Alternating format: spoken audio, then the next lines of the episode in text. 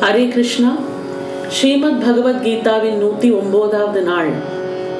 இன்றையிலிருந்து பகவத்கீதையின் ஏழாவது அத்தியாயம் ஞான விஞ்ஞான யோகத்தை ஆரம்பிக்கிறோம். நேற்றையுடன் நாம் என்ன பார்த்தோம் என்றால் ஆறு அத்தியாயங்கள். இதுவரைக்கும் நாம் பார்த்த ஆறு அத்தியாயங்களில் ஜீவ தத்துவம் என்பது விளக்கப்பெற்றது. ஜீவன் எவ்வளவு மேலானவன்?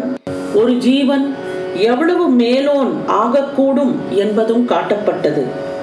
மேன்மையுற்ற ஜீவன் பரமாத்மாவிடம் பக்தி பண்ணுவதற்கு நிகரான செயல் என்பது வேறு ஒன்றுமே இல்லை என்பதும் காட்டப்பட்டது. இனிவரும் ஆறு அத்தியாயங்களில் பரமாத்ம சொரூபம் என்பது விளக்கப்பெறுகிறது. பக்தியும் படிப்படியாக வளர்க்கப்படுகிறது. ஆறாவது அத்தியாயத்தோட கடைசி ஸ்லோகம்தான் நான் முன்பே சொன்னார் போல் இந்த ஏழாவது அத்தியாயத்துக்குள் நாம் நுழையறதுக்காக ஒரு பிரிட்ஜாக இருக்கிறது. ஏனென்றால் அதை ஒரு வாட்டி நாம் திருப்பி நினைவுபடுத்திக் கொள்ள வேண்டும். பகவான் என்ன சொல்கிறார்? யார் ஸ்ரத்தையுடன் சித்தத்தை என்பால் வைத்து என்னை பஜிக்கிறானோ அவன் யோகிகள் எல்லாருள்ளும் மிக மேலானவன் என்பது என் கருத்து என்று பகவான் சொல்லி அந்த அத்தியாயத்தை பூர்த்தி செய்தார். இனி ஈசனும் அவருடைய சேத்தன அச்சேத்தன பிரகிருதிகளும் விளக்கும் ஸ்லோகங்கள் ஒன்றாவது ஸ்லோகம் முதல் ஏழாவது ஸ்லோகம் வரை ஏழாவது அத்தியாயத்தில். இனி நாம் முதல் ஸ்லோகத்தை பார்ப்போம். ஸ்ரீ பகவானுவாச்ச मय्या सक्तमनाः पार्थ योगं युञ्जनमदाश्रयः असंशयं समग्रं मा यथा ज्ञायसि தட்சுணு ஸ்ரீ பகவான் சொல்கிறார் பார்த்தா என்னிடம் மிகுந்த அன்பும் முழுமையான ஈடுபாடும் கொண்ட மனத்துடன் என்னையே மேலான கதியாக கொண்டு யோகத்திலேயே ஒன்றியவனான விபூதிகள் பலம் ஐஸ்வர்யம் முதலிய சகல கல்யாண குணங்களுடன் கூடியவனும் எல்லாவற்றிற்கும் ஆத்மாவானவனுமான என்னை எவ்வாறு எவ்வித ஐயமும் இன்றி நீ அறிந்து கொள்வாயோ அவ்வாறு சொல்கிறேன். அதை கேள். அதாவது இந்த அத்தியாயத்தில் இருந்து ஏழாவது அத்தியாயத்தில் இருந்து நம்ம வந்து பரமாத்ம தத்துவத்தை பற்றி தெரிந்து கொள்ள போகிறோம். இந்த பரமாத்ம தத்துவம் என்பது என்ன என்றால் டிவினிட்டி வில் அப்படின்னு சொல்றோம் இல்லையா? ஈஸ்வர சங்கல்பம். பகவான் எப்படி நினைக்கிறாரோ அப்படிதான் எல்லாமே நடக்கிறது. அவர் ஒரு வாட்டி ஒரு விஷயத்தை நினைத்து விட்டால் எந்த சக்தியினாலும் அதை தடுக்க முடியாது. அதாவது when divinity wills it there is nothing in the world of science and matter to prevent it from happening the way divinity wants it to பகவான் எப்படி நினைக்கிறாரோ அப்படிதான் எல்லாமே நடக்கும். இந்த டிவைன் வில்னு சொல்றோம் இல்லையா? This divine will is sufficient to make things happen law or no law பகவான் ஒரு விதத்தை ஒரு விஷயத்தை நினைத்து விட்டார். அவர் எப்படி நினைக்கிறாரோ அப்படிதான் அது நடக்க போகிறது. ஆக இதுவும் நாம் பகவானை பற்றி இப்படி ஒரு தருணத்தில் சிந்திப்பதும் இதுவும் ஈஸ்வர சங்கல்பமே ஆகும். It is such a divine will that led to manifestation of the universe from its unmanifested state இந்த உலகம் என்பதும் உருவானதும் ஈஸ்வர சங்கல்பமே ஆகும். கிருஷ்ணா இந்த சாப்டர்லேருந்து இந்த டிவைன் வில்லை பற்றியும் இந்த டிவினிட்டி பற்றியும் தான் இனிமேல் பேச போகிறார். அதாவது இப்போ நம்ம கர்ம யோகத்தை பற்றி கொஞ்சம் சொல்லிவிட்டார் நம்மளுக்கு. சாப்டர் ரெண்டாவதுலேருந்து அஞ்சாவது சாப்டர் வரைக்கும் கர்ம யோகத்தை வந்து நல்லா எக்ஸ்பிளைன் பண்ணியாச்சு. அடுத்தது ஆறாவது அத்தியாயத்துல யோக சாதனம் யோக சாஸ்திரத்தை பற்றி கொஞ்சம் கொஞ்சமாக சொல்லி முடித்தாச்சு. இனிமே இப்பதான் Gita actually we are getting into what of Gita Gita என்பது என்ன? பகவான் தன்னை பற்றி he's is to reveal a lot about himself from this chapter முதல் ஸ்லோகத்தில் என்ன சொல்கிறார்? லிசன் அர்ஜுனா அதாவது பார்த்தா யதா தச்ருணு யோகத்தை பயிலும் முறை. பிராக்டிசிங் யோக சாதனா அதுதான் யோகம் யுஞ்சன் இந்த யோகத்தை பயிலும் முறை என்னை நோக்கி இருக்க வேண்டும். The mind should be clinging on to me என்று பகவான் சொல்கிறார். என்னை நினைத்து கொண்டே யோகம் செய்ய வேண்டும். அதுதான் மையா சக்த மனாகா அப்படின்னு சொல்றார். என்னையே சரணாகதியாக ஏற்றுக்கொண்டு with me as your refuge அதுதான் மதாஸ்ரயக அப்படின்னு சொல்றார். இப்படி செய்தால் நீ என்னை தெரிந்து கொள்ளலாம். You can know me comprehensively and integrally அதுதான் மாம் சாமக்ரம் யாயசி அதுவும் எப்படி? எந்த விதமான சந்தேகமும் இல்லாமல் without any trace of doubt அதுதான் அசம்சயம் அப்படின்னு சொல்றது. இந்த ஸ்லோகத்தை இன்னும் ஒரு முறை பார்ப்போம். மையா சக்தமனாஹா பார்த்த யோகம் யுஜன்மதாஸ்ரய அசம்சயம் சமக்ரம் யதா தக்ஷ்ருணு இந்த வார்த்தை மயி ஆசக்த மனாகா அப்படின்னு வருது இல்லையா? இந்த சக்தா அப்படின்னு சொல்லும்போது அட்டாச்மெண்ட்னு அர்த்தம். ஆசக்தக அப்படின்னா அட்டாச்மெண்ட் இல்லாமல் அர்த்தம். வேற எந்த விஷயத்திலையும் அட்டாச்மெண்ட் வச்சுக்காம பகவான் மேல மட்டும் அட்டாச்மெண்ட் வச்சுக்கிறது. அதாவது நம்ம எல்லாருக்குமே ரெண்டு விதமான அட்டாச்மெண்ட் உண்டு. ஐ அண்ட் மைன் நான் எனது. இந்த ரெண்டுத்தையும் விட்டுட்டு பகவான் மேல அட்டாச்மெண்ட் வச்சுண்டு எவன் யோகத்தை பயில்கிறானோ எவன் என்னையே சரணாகதி அடைந்து என்மேல் சித்தத்தை வைத்து இந்த யோகத்தை பயில்கிறானோ அவன் என்னை எந்த விதமான சந்தேகமும் இல்லாமல் அறிந்து கொள்ளலாம். அப்படிங்கிறது இங்க ஒரு டிக்ளரேஷன் இந்த சாப்டர் ஃபுல்லாவே பகவான் நம்மளுக்கு நிறைய டிக்ளரேஷன் வாக்குறுதி கொடுக்கிறார். இந்த வாக்குறுதி என்பது சாக்ஷாத் பரமாத்மா ஸ்ரீகிருஷ்ணன் நம்மளுக்கு கொடுக்குற வாக்குறுதி. நம்ம வாக்குறுதிங்கிறத கேட்டாலே இந்த அரசியல்வாதி வாக்குறுதிகள் தான் நம்மளுக்கு நினைவுக்கு வரும். இது பகவான் சொல்ற வாக்குறுதி பரம சத்தியமாகும். இரண்டாவது வாக்குறுதி இரண்டாவது ஸ்லோகம். ஞானம் தே அகம் சவிஜானம். இதம் வச்ஸ்யாமி அசேஷதः यज्ञात्वा न इह भूयः अन्यत् ज्ञातव्यम् அவசிஷ்யதே எதை அறிந்து கொண்ட பின் இவ்வுலகில் மேலும் தெரிந்து கொள்ள வேண்டியது வேறு ஒன்றும் மீதம் இருக்காதோ அதை அதாவது விஞ்ஞானத்துடன் கூடிய இந்த தத்துவ ஞானத்தை முழுமையாக நான் உனக்கு சொல்வேன் இந்த ஸ்லோகத்தில் வக்ஷாமிய அசேஷத்தக தே அகம் அப்படின்னு சொல்றார். அதாவது I shall declare to you exhaustively நான் உனக்கு இதை விளக்கமாக கூறுகிறேன். எதை விளக்கமாக கூறுகிறேன்?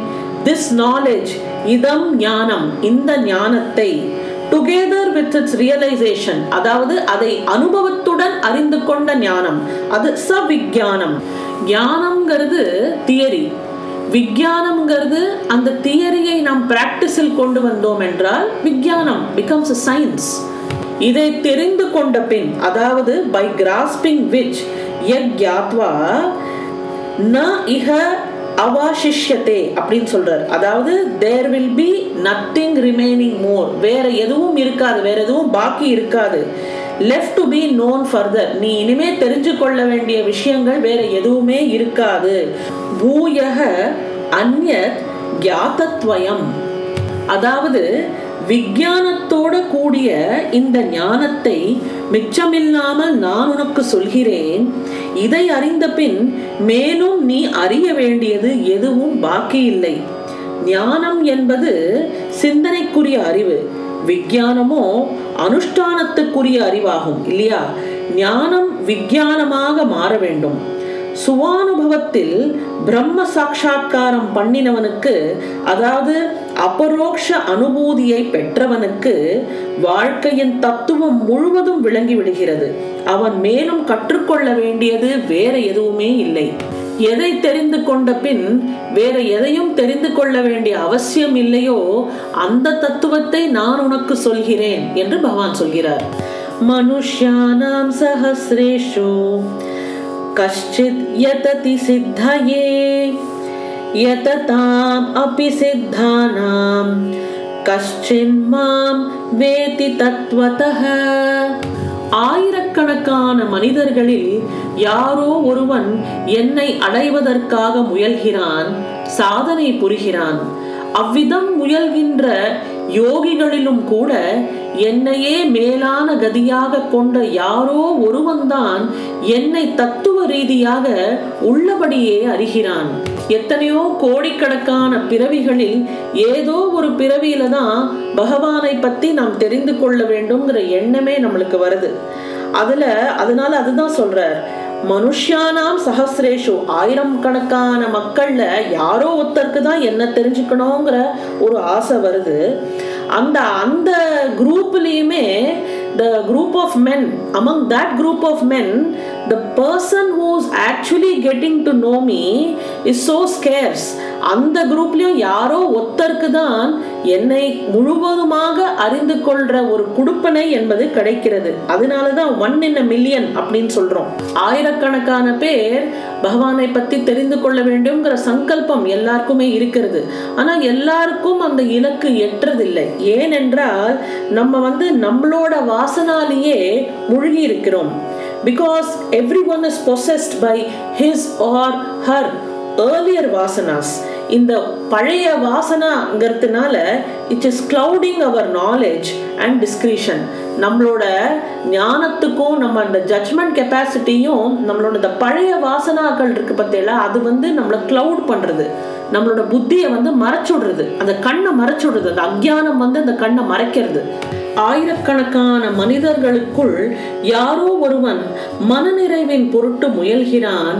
முயல்கின்ற பெருவாய்ப்புள்ளவோர்களுக்குள்ளும் யாரோ ஒருவன் என்னை உள்ளபடியே அறிகிறான்.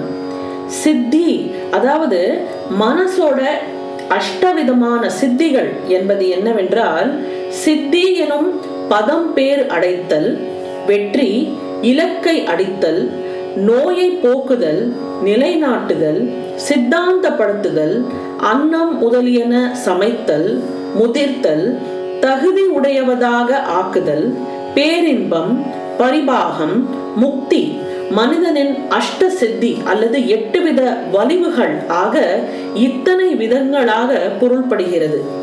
இங்க இந்த சொல் நல்வினையின் காரியமாக ஞானத்துக்காக மனது அடையும் பரிபாகத்தை குறிக்கிறது. ஞானத்தை பெறுதல் என்பது மிக அரிது என்பது இதன் கருத்தாகும். மரம் ஒன்றில் ஆயிரக்கணக்கான விதைகள் உண்டாகுகின்றன. அவைகளின் பெரும் பகுதி வேறு உயிர்களுக்கு உணவுப் பொருளாக போய்விடுகின்றன. விதைக்கப்பட்டவைகளில் தரிசு நிலத்திலோ பாறையிலோ விழுந்தவைகள் சரியாக முளைத்து வருவதில்லை. நல்ல விருட்சமாவது ஒன்று இரண்டே ஆகும். அதாவது பெறுதற்குரிய மானுட பிறவி ஈஸ்வர லாபத்துக்கு என்று அமைந்து ஆயினும் அதுதான் வாழ்க்கையின் குறிக்கோள் என்று அறிந்து கொள்பவரோ மிகவும் சிலர். இந்த பிறவி நம்ம எடுத்தது என்பது ஈஸ்வர லாபத்துக்காக உழைக்கிற அந்த ஒரு குடுப்பனை ஒரு சில பேருக்கு தான் கிடைக்கிறது. அந்த குடுப்பனை வரும்போது இதை நம்ம அந்த ரியலைசேஷனோட பண்றது இருக்கு பார்த்தீங்களா? அதுதான் ரொம்ப ரொம்ப அரிதான ஒரு விஷயமாகும். பின்பு அனுகூலமான சூழ்நிலை முறையான முயற்சி ஆகியவைகள் வாயிலாக கடை தேறுவாரை காண்பது அரிதிலும் அரிது. அதாவது நம்ம ஒரு முயற்சி எடுத்துக்கொள்ளும் போது அதுக்காக சூழலும் நம்மளுக்கு அனுகூலமாக இருக்க வேண்டும். அந்த ஈகோ சிஸ்டம் நம்மளுக்கு இந்த காரியத்துல ஈடுபடுறதுக்கு சூட்டபிளாக இருக்க வேண்டும். அந்த மாதிரி அமையறதுங்கிறது மிகவும் அரிது. லட்சியம் எவ்வளவுக்கு எவ்வளவு பெரியதோ அதை அடைதல் அவ்வளவுக்கு அவ்வளவு துர்லபம். காசியில் மாதா அன்னபூரணியின் கோவிலுக்கு நுழைந்தவர்களில் பிரசாதம் பெறாது வெளியில் வர முடியாது. சிலருக்கு உடனே பிரசாதம் கிடைக்கிறது. சிலர் காத்திருந்து பெறுகின்றனர். நெடுநேரம் காத்திருந்து பெறுபவர்களும் உண்டு. ஆனால் யாருக்காவது பிரசாதம் இல்லை என்பது கிடையாது. அங்கனம் பிறப்பெடுப்பவர்களுக்கு எல்லாருக்குமே முக்தி உண்டு. சிலர் இந்த பிறவியிலேயே முக்தி அடைகின்றார் சிலர் இன்னும் இரண்டு மூன்று பிறவிகள் எடுத்து முக்தி அடைகின்றார் வேறு சிலர் கணக்கற்ற பிறவிகள் எடுத்த பின்பு முக்திக்கு உரியவர் ஆகின்றார். ஆனால் எல்லோருக்கும் முன்னது பின்னது ஆக முக்தி என்பது நிச்சயம் உண்டு. இனி ஈசனை உள்ளபடி அறிதற்கு அவனுடைய ஸ்தூல சொரூபத்தை முதலில் அறிய வேண்டும். அதை பற்றிய விளக்கம்தான் இனிமே வர ஸ்லோகங்கள். இதை நாம் நாளை பார்ப்போம். பகவத்கீதையின் நூத்தி பத்தாவது நாள். உங்களை நாளை சந்திக்கின்றேன். நன்றி வணக்கம்.